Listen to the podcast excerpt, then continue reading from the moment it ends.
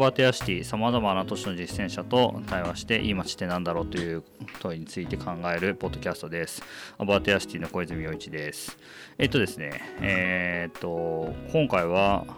あのダイアログシリーズの第2回という形で、えー、前橋の田中隆太さんとあの、まあ、実は遠隔でつないでるんですけどあのそれぞれ録音して、えー、やっていきたいと思います。まあ、ダイアログシリーズって言ったんですけど前はそんな名前を付けておらず ま今回も、えー、その2回目、まあ、その定期的にあの対話していこうっていう、まあ、なんかレギュラーゲストみたいな感じで田中さんに、えー、話を聞いたりこ、えー、いろいろ考え一緒に考えたりしながらこうちょっと新しいテーマについて、まあ、今考えていることについて深めていきたいなっていうシリーズに位置づけています。じゃあ田中さん改めて今日もよろしくお願いします。はいよろしくお願いします。田中です。なんか田中さん最近はい。なんか トピックスというかニュースというかあトピックスですか。えっと、まあ、完全に今8月の、えー、上旬中旬、はい、9日ですけど、えー、去年、うん、あの前橋の広瀬川ってとこで社会実験やっていて、はいはい、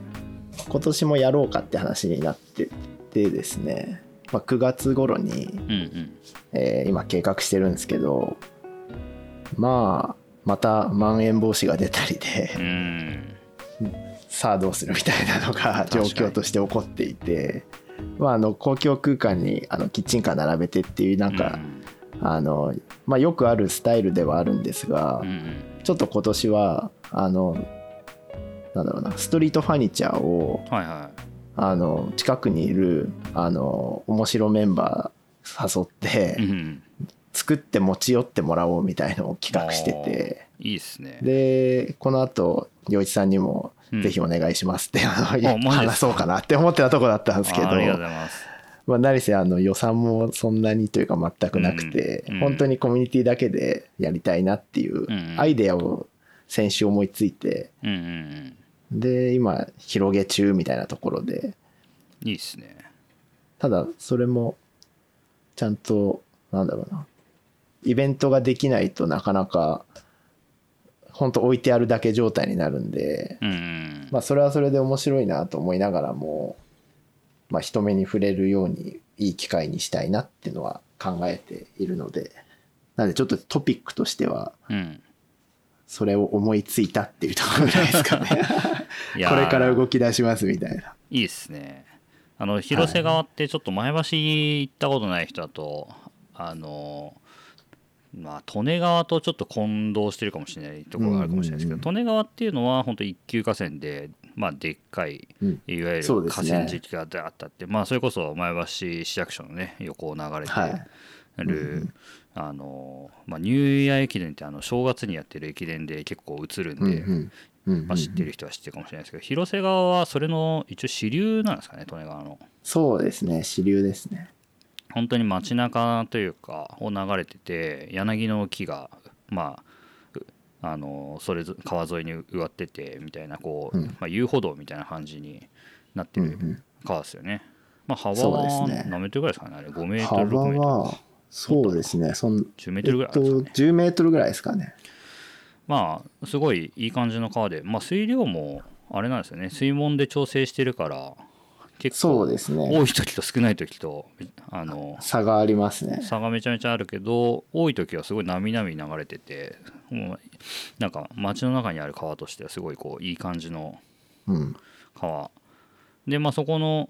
横というか橋とかを使ってこう社会実験というか、はい、あれなんなんていうのかな。カウンターみたいなのつけたりしましたよね。ああそうですね。橋じゃないや。あの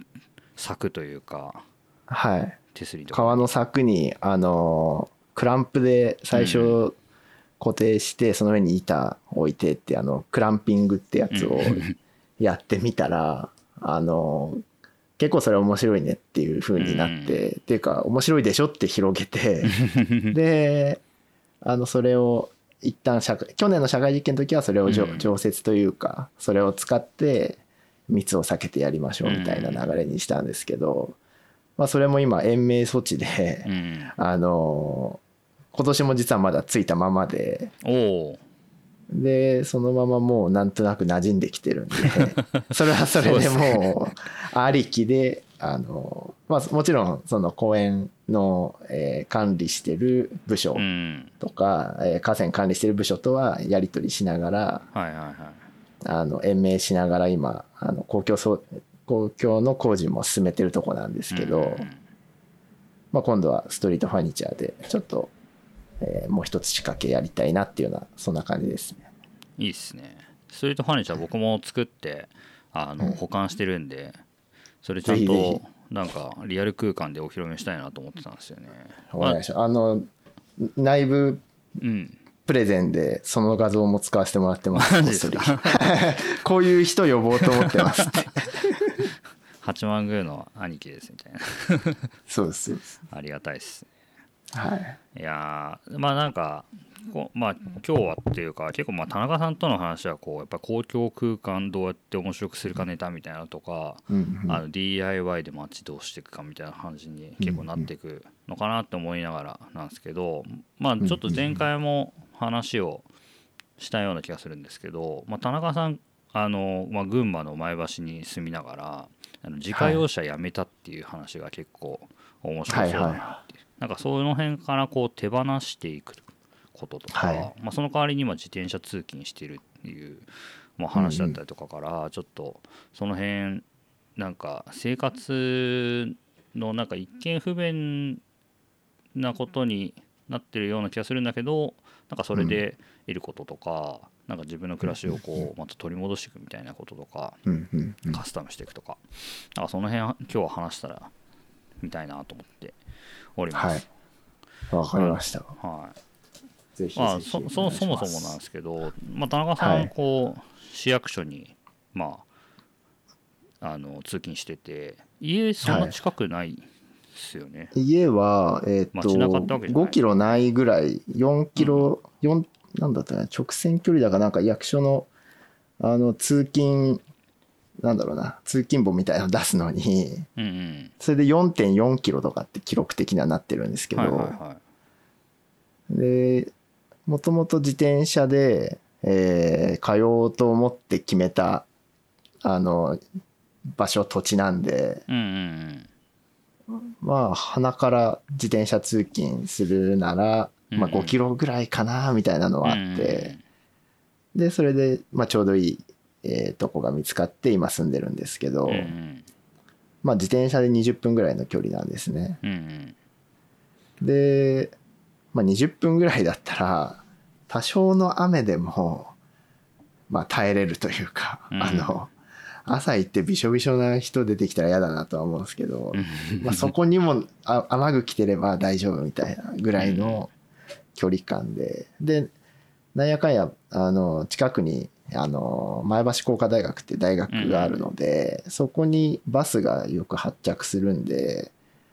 ババスの便も割といいんですよね。で最近はあのまたシェアサイクルが始まって、それもあのこぐべです。あのまあ、群馬弁の「べ」がついてるこぐべなんですが、まあ、それもすぐ近くにポートがあるんでだからそういうタイミングが結構いろいろ重なってというか、車なくても選択肢が意外とあるなってところから、うんうん、あなんか車なくても行けそうな雰囲気をちょっと本当このここ何ヶ月かで感じてて、で車自体はあの昔からあのずっと乗ってた車だったんで、9年ぐらい乗ってたんですけど、うん、であのエクストレールのちょっと古いやつ。あの最初のやつで初代のやつで、よくキャンプ行く時とか、うん、なんならあのうちの、えー、ワンさんって、えー、犬を連れてどっか行くにもすごい使い勝手が良かったんですけど、まあ、コロナでそんな遠出もしなくなって、うんえー、そうなっていくともう一台車があったんで、それは奥さんが基本的に乗ってるんですが、うん、まあ、自分の車出る機械ってのがあの通勤で使わないし、うん、遠出もしなくて使わないし月12とか2ヶ月に1回街中であのフリーマーケットやる時ぐらいしか、うん、あの必要なくなってきてるのに気づいて、うん、でとある日あのそのフリマの帰りに、うん、あのずっとバッテリーランプがあの消えなくて、でその次の週にまで乗らなかったんで次の週に車屋さん持ってったら、あもうこれ近いうちにもう動かなくなりますって言われて。で、まあ、そのバッテリー周辺の、えー、もう故障でまた直すのに10万ぐらいかかりますみたいな話だったんで、うん。うん、じゃあこれ機に一回ちょっとやめてみようかなっていう流れになってやめてみたっていうのがまあそれを決めた流れというか、うん、あのまあ、そういうことが起こって今やめてみてるっていうのが今ですね。でも周りの人から見たらこう車ないとか言ったら驚かれるんじゃない、うん、まあ家に全くないわけじゃないと思うんで、あれですけど群馬とかね僕の、まあ、弟実際住んでるし、弟も2人暮らしで2台持ってるし、まあ僕の地元の愛知県も普通に1人1台ペースで、親父の車と母親の車と1台ずつあったりするんで、まあ、親父はそれで通勤してますし。うんうん、ね、なんかこう田舎っつうか地方はやっぱり1人、ね、1台ぐらいあるじゃないですか。そうですね。周りの人も普通に4キロとか5キロ離れたら余裕で車通勤圏内なんじゃないですか。ああでもそうですね。あのでも、まあ、前橋が特殊なのか分かんないですけど、うん、あの一応前前橋は自転車の街推しというか、うん、あの自転車の街っていうことで、うん、えー、赤城山のヒルクライムとかを、うん、えー、最初は押していながら、うん、それ以外何があるのかなって思った時に、市役所入ってから分かったんですけど、あの通勤手当で自転車の人に対してちょっと優遇されてたみたいのがあって、なので結構5キロ5キロぐらいだったらチャリで来てる人が割といるんですよね。あそうなんですね。はい。あとはその市役所周辺の駐車場が結構、うん、あの高いので、うん、まあその辺の節約に自転車っていう人もいたりで。そっか市役所のなんか駐車場を使わせてくれるわけじゃないですね通勤わけじゃないですその周辺で自分で借りるみたいなあそうなんですね。それ厳しいですね。そうなんですよ。そうすると当たり前に来れないみたいな。はい。だから周りでも、うん、あの半分まではいかないですけど、うんうん、まあ通勤できる距離にいる人は、うんうん、あのまあ自転車が多いって感じですね。うん。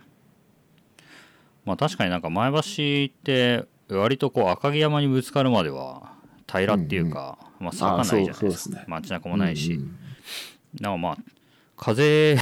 からっ風さえこう頑張ればそうですね。そうですね。意外といいのかもしれないですよね。で天気も結構いい日が多いので、うん、うん、結構自転車乗ってて不便はないですね。へえそっか、うん、周りもじゃあ理解は理解って言ったら変ですけど。まあなんとなく乗ってる人がそうですね、うん、環境的にも多いし、えー、なんなら先輩とかあの後輩とかも普通に自転車っていう選択肢が割とリアクションの中では多いんだと思うんですよね。へ普通の企業もそういう雰囲気あるんですかね？ああどうだろう。そんなにそこまで多分まだ自転車推しなのは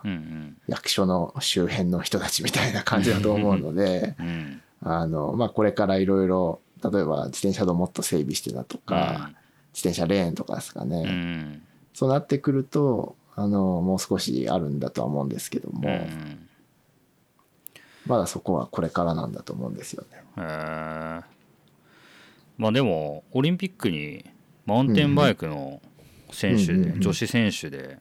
前橋の人出てましたからね。ああそうですね。あの先生の人です、ね、そうだ今井美穂さん今井？今井だったかな。はいはい。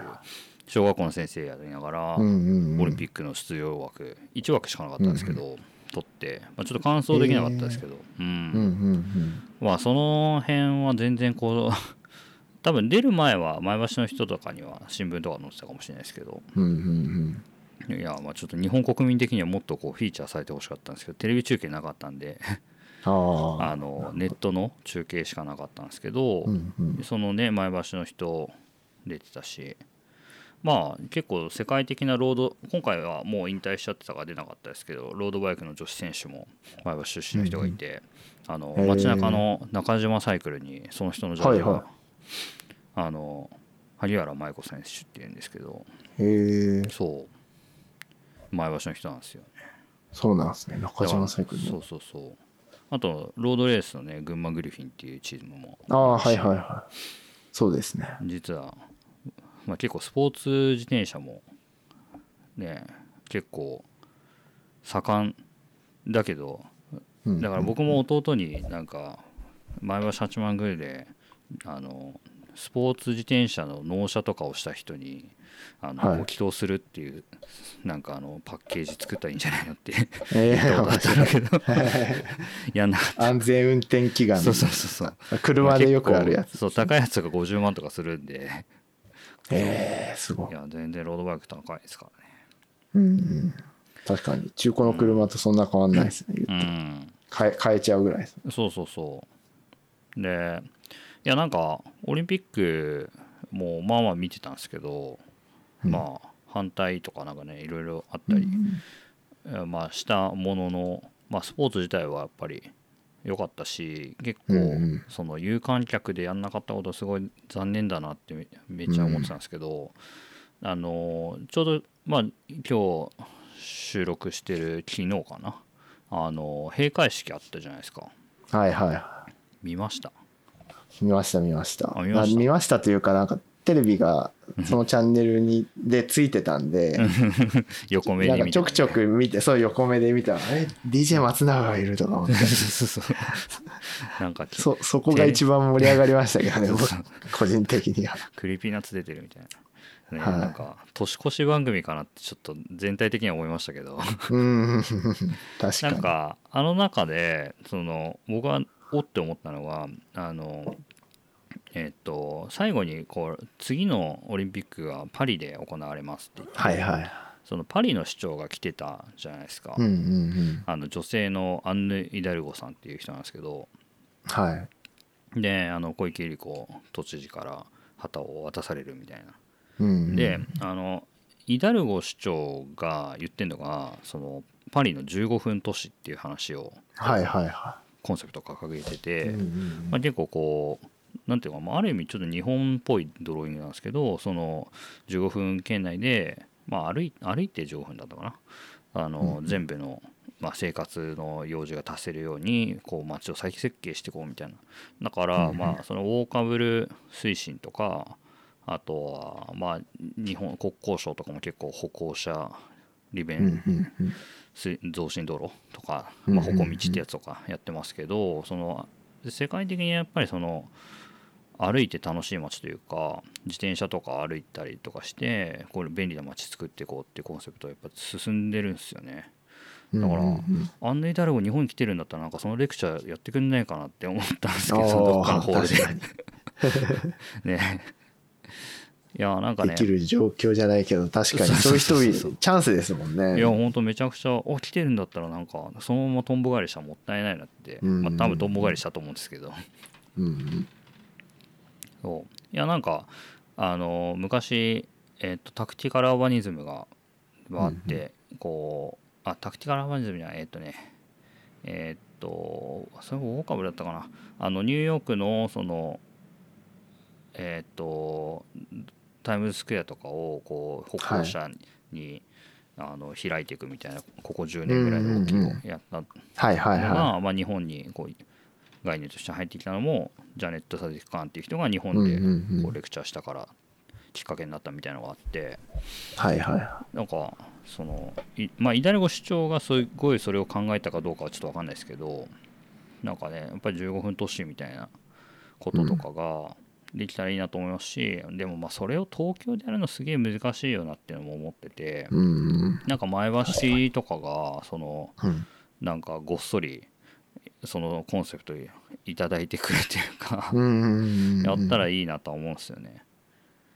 確かに。あの今、前橋のアーバンデザインでもミックストユースってフレーズは出してるんですけどまあそのフレーズの中には、まあ、歩いて、えー、職があって、まあ、職ってあれですね職業働く場所があって、えー、学べる場所もあって商いもあって住む場所があってっていうような、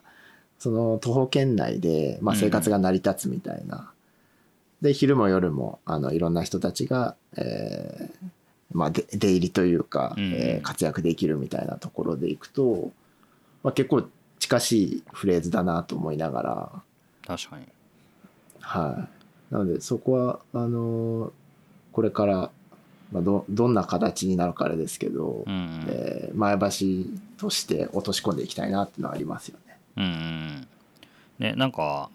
実際どうですか？自転車で街中とかは、そういう整備とかもされてるんですか、うん、えっ、と街中は、えー、今は自転車のためみたいなのはまだなくて、うん、えー、まあやっぱり歩いてる人たち中心にっていう考え方はあるんですけども、うん、まあそれに付随するように自転車も乗りやすいみたいな形で、えー、まあはっきりと自転車レーンみたいなのを作ってるわけではないんですけど、うん、まあそこまで、えー、自転車人口があるわけでもないっていうところからなのかなとは思うんですけどね。ただその車と、えー、うまく、え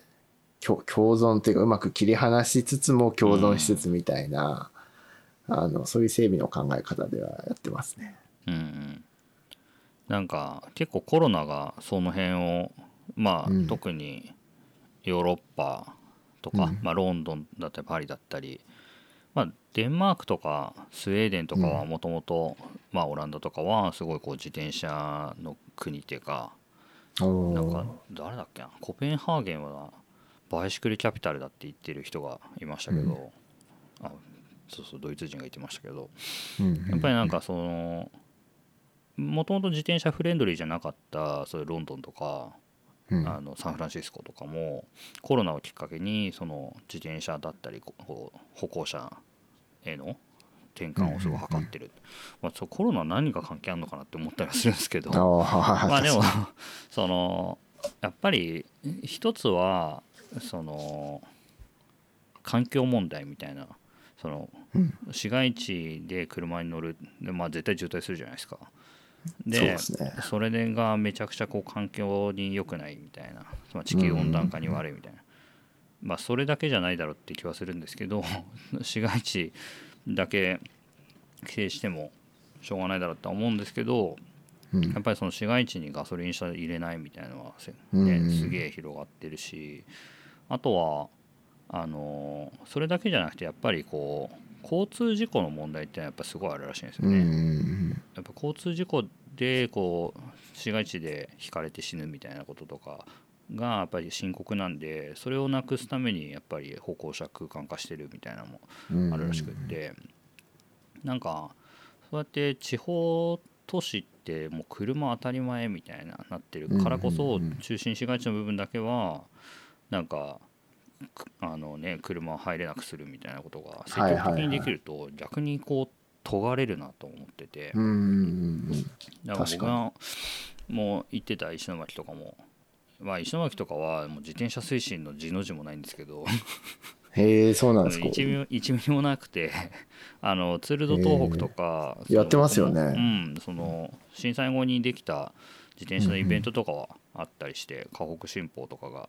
ね、推進したりしてるんですけど全然街としてはそういうことはなくて、やっぱり基本的には車ベース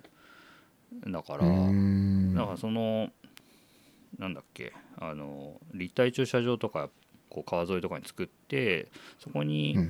まあ観光バスとか そのし何かこう新しく作った街中市場みたいなやつに来る来てほしいみたいな言うんですけど、やっぱりそこのなんか立体駐車場とパークライドみたいなのがやっぱセットになってないとなんか片手落ちだなとか思ったりとかして。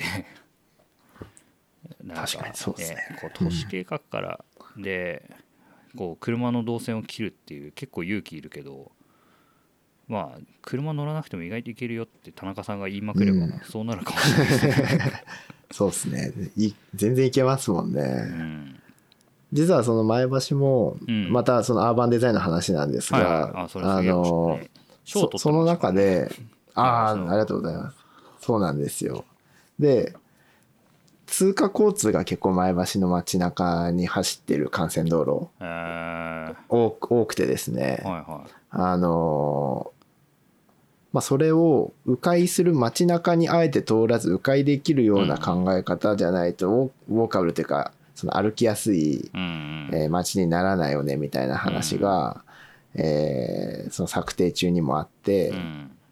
で今あのさらりと1ページあの交通の部分でまとめたところでも、その中心市街地にはあえてあの通過交通作らないように例えば、あの信号機をの秒数を調整して、このこの辺のエリア来ると ちょっといつも混むから意識的に迂回させるみたいな。なんで公共整備をするわけじゃないけどこう、なんだろうな通行量を減らすみたいなことは工夫一つでできるよみたいなことをそのポートランドの GGF っていう設計会社の方たちが言ってて、で結構そこはあの絶対に入れたいみたいな話で。それナッジ的な考え方ですよね。うんあの結構行動心理学っていうか行動を促すみたいな。そうですね結構それをあの通すのはこうなんていうのかな。今の行政の中で、このフレーズ入れていいのかなみたいなのとか、誰に確認取ってこれ入れようみたいなのは結構当時いろいろ考えた記憶ありますね。あいいっすね。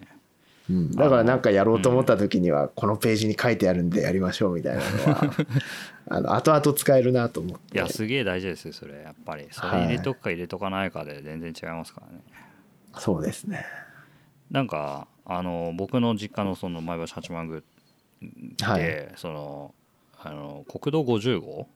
ですよね、うんうんうん、あそこの道路っていうか。で、ねはい、とその街中って呼ばれてる白屋ホテルとか中央、うんうん、えっと、観光堂とかがある、えーはい、中央通り。中央中央通り、はい、中央通り商店街の間にこう国道50号が走ってるんですけどあの道路結構交通量多いっていうか、うん、多いですね。歩道じゃないくてなんか歩道橋が歩道橋になってるぐらいだから、ね、結構あれで分断されてるっていう人がすげえ多くて。そうですね。距離は全然隣なんですけどね外区的には、うんうんうん、あれあれあれもでも通過交通なんですかね国道50あれもそうですね。通過高崎方面に行く車と、うん、伊勢崎桐生方面に行く車がやっぱりあの50号を使うので、そうかそうかでその中で前橋の街中でに用事があるっていう人はあんまりいないと思うんですよね。うん、まあそうっすよね。うん。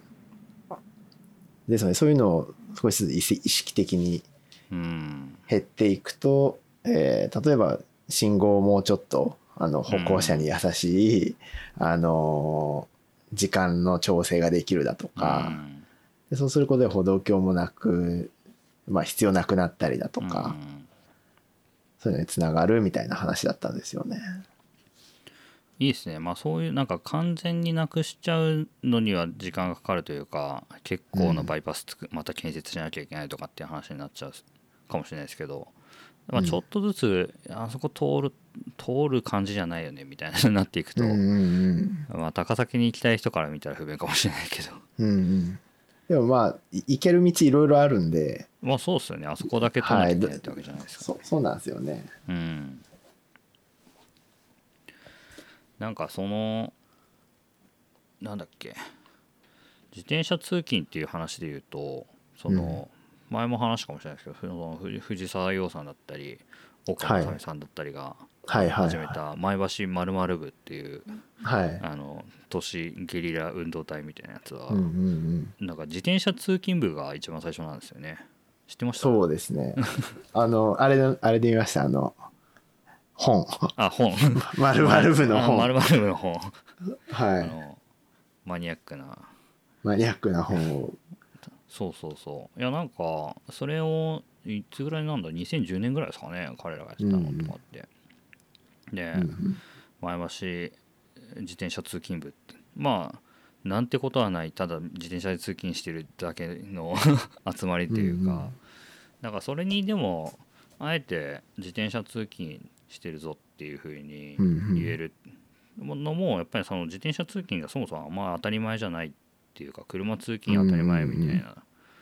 ところだからこそ、まあ、ちょっとあのある種のステートメントみたいな感じになってたかなっていう、まあそれがねまあ、前橋まるまる部はちょっと今どうか分かんないですけど一時結構全国に派生して、本当に群馬県だけじゃなくていろんな町でまるまる部っていうのがあったりとかして結構広がってた運動だったんで、なんかやっぱりそうやって市民活動じゃないですけど市民運動みたいな超あの肩肘張らないやつみたいな。のはいいっすよね。あの僕の妻の、まあ、今と、ま、隣にはいるんですけど あのこのダイアログのこうディレクターとして いろいろあの 指示をしてもらってるんですけど、あの妻はあの横浜で部活動というまあ拠点というか、あのシェアオフィスというかシェアスペースを、まあ、マネージャーとしてやってるんですけど、まあ、その中で最近あの横浜のメッセンジャー会社の人たちとあのクリオシティっていう、まあ、唯一のメッセンジャー会社があるんですけどそこの人たちは本当に自転車愛がすごい強い人たちなんですけどあの、まあ、部活動をちょっとあのひょんなことから彼らも利用してて、でなんか部活やりたいんですよその部活動も例えば餃子部で人が餃子一緒に包んで交流するとか、哲学部って言って哲学対話するとか、まあ、そういういろんなこう何て言うのかな大人の部活動みたいなことをやってるんですけど、まあ、その中であの、まあ、まだ活動はないほとんどないんだけど あのメッセンジャーの人たちとなんだっけグッドサイクル部っていうのをやろうって言って。ネーミングはちょっと僕がうん、こういいっすね。ちょっと言ったんですけどなんかその、うんうん、自転車部だとなんかすごく体育会っていうかなんか自転車競技やるみたいなとかサイクリング行くみたいなイメージあるしなんかそのかといって啓蒙活動だけするっていうのでもないっていうかじゃあなんかその自転車やっぱ環境にもいいしその都市交通としてもやっぱすごいなんか1周2周回ってこう未来的な感じにもなってるしっていうところで。なんかそのやっぱりサイクルっていうかそのある種の何て言うのかな。環境活動みたいなものとしてもいいんじゃないかみたいな話して。じゃあそのいいサイクルみたいな。自転車にもかかってるし好循環とかそういう。そうそうそういいですね循環にもつながってるみたいな、うんうんうん、なんかそういう感じでなんか横浜でも今あのそのクリオシティの人たちが、うん、あのなんだっけクリティカルマスっていうイベントっていうか、うん、月末の最終金曜日に、うん、夜に一緒に自転車で走ろうっていうなんていうのかな。まあこのクリティカルマスって世界中でやってるらしいんですけど、うんうん、まあ、横浜だと本当にま2 3 0人ぐらいがぐるっとみなとみらいとか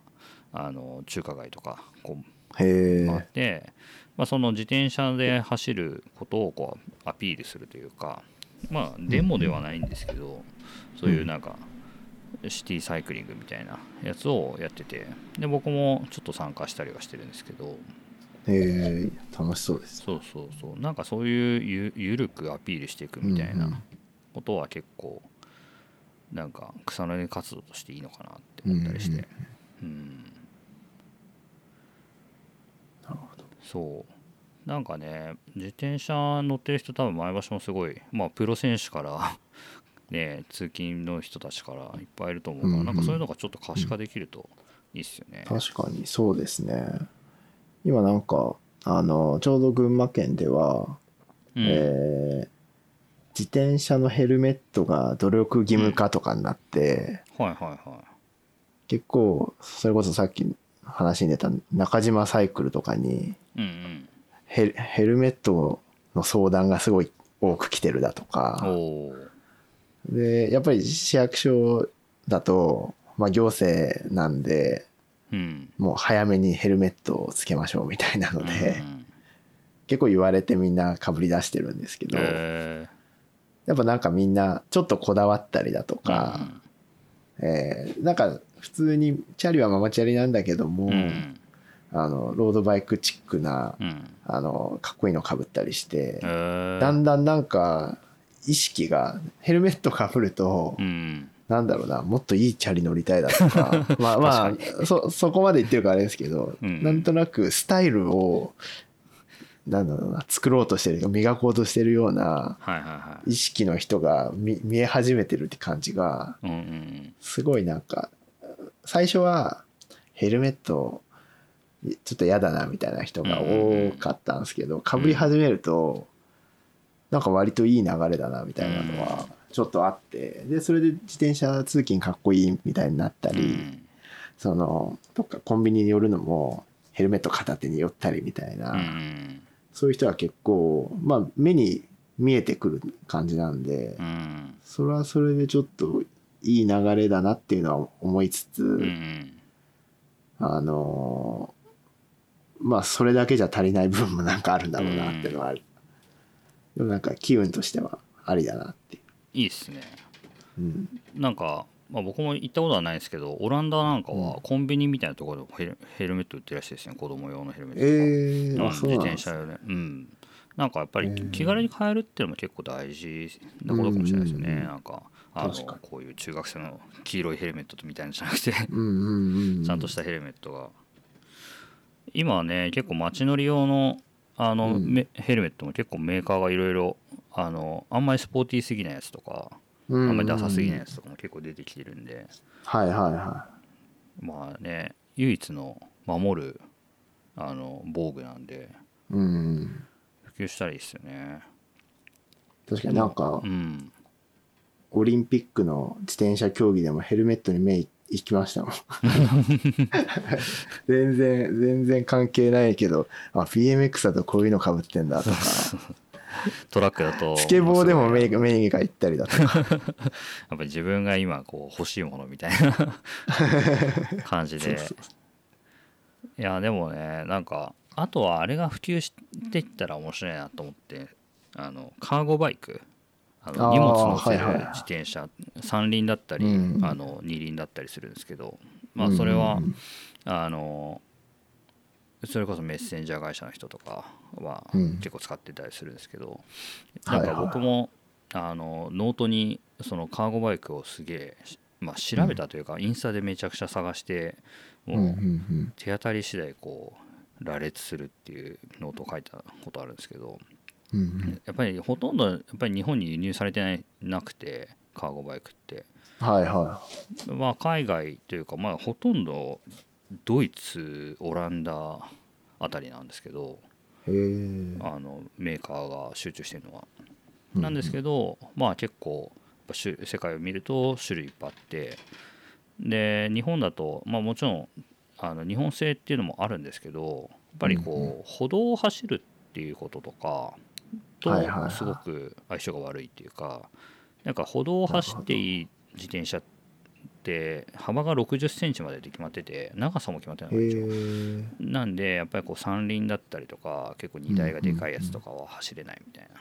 まあそもそもその話は危ないですけど。でもやっぱりそのねママチャリとかも含めてですけどこう車道を走るのかあの歩道を走るのかよく分かんないみたいな。やっぱりその辺のルールがなんか結構徹底されてないってもちょっとまだまだ自転車あの怖いというか普及しないところかもしれないですよね。うん、そうですね。いやでもカーゴバイクでしたっけ、うんうん、あの僕もいいなって思うのは、それこそ今うちの車が1台になって、うんうん、普通にあの日産リーフって電気自動車の、まあ、よくある乗用車の形と言ったらいいですか、ね、そうですよね。コンパクト感の部類ですよねリーフは。そうなんですよ。あの僕的には荷物を運べる車がなくなったんで、うんうん、それこそ昨日も楽一楽座出店したんですが、うん、やっぱりカーゴバイクみたいのに、うん、あの荷物バンバン乗せて、うんうん。クールに出店したいなっていうのはすごい、ね、あのなんか理想として持ってて、うん、で中島サイクル行ってかっこいい、うん、あのカゴとあのリリアラゲッジないですかねみたいな聞いたりして。それ東京バイク向きじゃないよみたいなのとかもいろいろ 相談中で、うんうん、結局子供を乗せてたあの前後に子供乗せれる、はいはい、あの自転車ママチャリが、あの1台あるんで、うん、それにそれをちょっと使わせてもらうのに落ち着きそうなんですけども。いやなんかなんかいいカスタムをしたいですね。カスタムちょっと教えてください。それだとやっぱり Burley ってやつとかはい、あのそれはまあ日本に輸入されてるやつなんですけどこう後ろで引っ張る、はい、子供乗せるやつもあるしその荷台だけみたいなやつもあるんですけど、うん、そういう引っ張る系のやつとかあとはまあそのそれこそドイツ製とかだとその後ろがもう本当にこう軽軽トラぐらいこう積載量があるようなそういう引っ張る系の荷台もあったりとかして、はい、メーカーの名前忘れちゃったけどあのもうやっぱり商業まあ今の話とはちょっともう本格的にすぎるんですけど商業用みたいな感じでもう酒屋がそういうの使ってたりとかやっぱあってであとはでもやっぱり子供乗せる系みたいなカーゴバイクもやっぱ多いっすよね。日本だとあんまり輸入されまあ三輪自転車だとクリスチャニアっていうのがあったりとかするんですけどあの海外でボグビーってやつとか、あの子供乗せる前かごみたいになってて乗せるとこは木でできてるみたいなやつとかやっぱり結構あの種類いっぱいあるしなんかそういうのでキャンプっていうか、そういうフリマの出店とかできるといいですよね。確かに。今ちょっと画像検索してますけどかっこいいですね。うん。あのいやマジであの手前味噌ですけど僕のノートは多分、カーゴバイクについては一番まとまってるんで それをちょっと見てもらえるとあの死ぬほど長い記事が。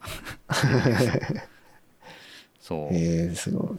あとですねカーゴバイクっていうかちょっと次回の話になんかもう取り留めなくバーって話しちゃったんですけどちょっとなんか次回とかはこうサーキュラーエコノミーみたいな、はいはい、なんかこう自転車のグッドサイクルみたいなところから連想して、あのそういうサーキュラーというか農とか農業か、農業とか、食とかまあ、この間もねあの奥さんの作ってるミニトマトをせんべい自販機で売るっていう 取り組みをそうですね。はい。されてやり始めましたね。なんかそれもなんか例えばその市内で出る生ゴミとかをこう集めて郊外でコンポスト化してでそれで野菜作ってまたこう市内に持ってくるみたいなのとかをできたりすると面白いんじゃないかとか。確かに。なんか僕もちょうどそれは宮城県でもらった仕事なんですけど、これからあのえっとね肉牛を作ってる畜産農家の若手夫婦が、まあ、U ターンしてそこ継いで、で新しくカフェを始めたいって言っててその自分のの、農場の、まあ、同じ敷地にその建物をリノベしてやりたいっていう話があってでそれのテーマがまさに循環っていうのをテーマにしたいって言ってて。全然あのあの市街地っていうか本当に農村っていう感じなんですけど農村ってほどないです、はい、あの農業地帯なところなんですけどなんか循環っていうのをちょっと勉強したいっていうか深めたいなと思ってて。いや面白い、うん、確かにいいテーマですね。そう。あとは個人的にはあちょっと新しく始まるプロジェクトであの、うんうん、あのかそれこそカーゴバイクにあのゴミ箱の分別っていうか、を載せて、あのモバイルエコステーションっていうのを始めるんですよ。へえめっちゃいい。そう。これはすごくまだラフスケッチみたいなのじゃないですけど 実際にちょっと動かせそうになってきてて、それもある種のまあサイクルとサーキュラーというか循環みたいなのをあのダジャレのように掛け合わせてよろしくなんですけど。いやいいですね。そう実際にそういうチャリ作っていこうと思ってるんで。へえ次回にはもうちょっと詳細が詰まってるかもしれないですけど、うんうんうん、いや聞きたいです聞きたいです、うん、まあみたいなことをねちょっと次の回では話ですかね。よ余談なんですけど、はい、また余談なんですけど。全然全然。余談しかない。昨日あのフリマ出してる自分のお店の名前が、はいはい、実は循環の店田中凛店って名前で。僕実家が自転車屋なんですよ実は。マジですか？今今もう実ははいじいちゃんがやってて廃業したんですけど、はいはいはい、その田中凛店って名前だったんで。そうなんですね。でフリマのきっかけもその空き家で出てきた捨てられるものを僕が代わりにあの循環させるみたいなのと、まあ子供とか自分の洋服も使わなくなったものをリサイクルで回すみたいなところから、なんとなく実家の屋号をそのままもらってっていうんで、いいじゃないですか。清掃に循環の店ってつけてあなんかいいねって言って